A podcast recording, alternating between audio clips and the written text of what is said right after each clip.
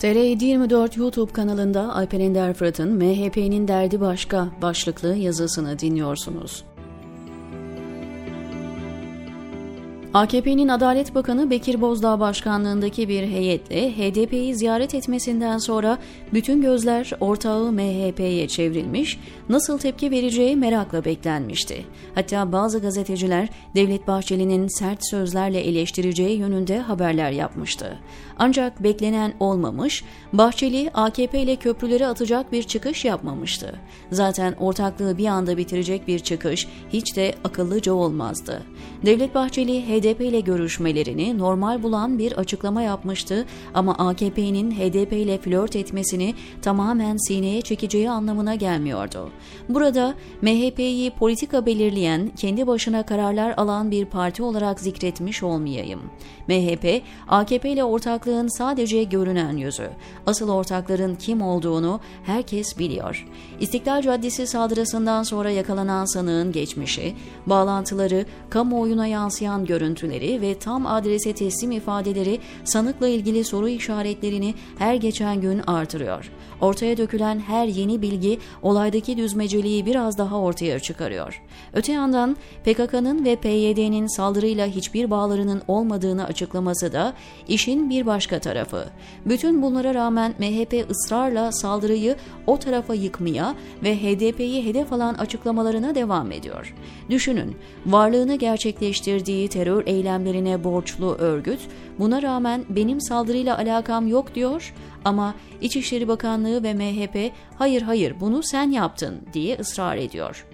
Burada garip bir şey daha var ki o da PKK'nın veya yan örgütlerinin saldırıyı üstlenmemiş olmasıdır. Bu durum yeni terör stratejisi konusunda derin devletin kafasının net olmadığı ya da farklı düşüncelerin olduğu anlamına mı gelir bilemedim. Bu konuda net bir karar olsaydı PKK'nın ya da yan örgütlerinden birinin bu eylemi üstlenmesi sağlanırdı.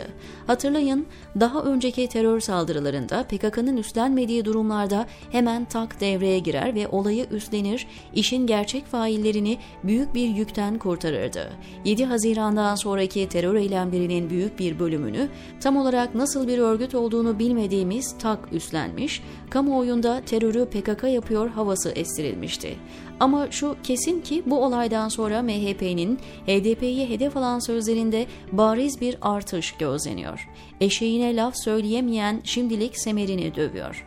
MHP, AKP'nin politika yenileme, müttefik ve düşman değiştirmedeki zikzaklarını ve çabukluğunu bildiği için Recep'in şerrinden emin olacak uzaklıkta durup AKP'nin HDP ile yakınlaşmasını bir şekilde engellemeye bakacak.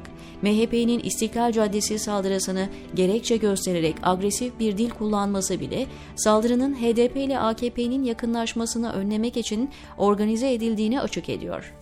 Taksim saldırısının arkasındakiler daha önceki diğer yüzlerce eylem gibi üzerinde birkaç gün konuşulup gündem olduktan sonra unutulacağını, adliyenin tozlu raflarına gönderileceğini hesap ediyor olmalılar.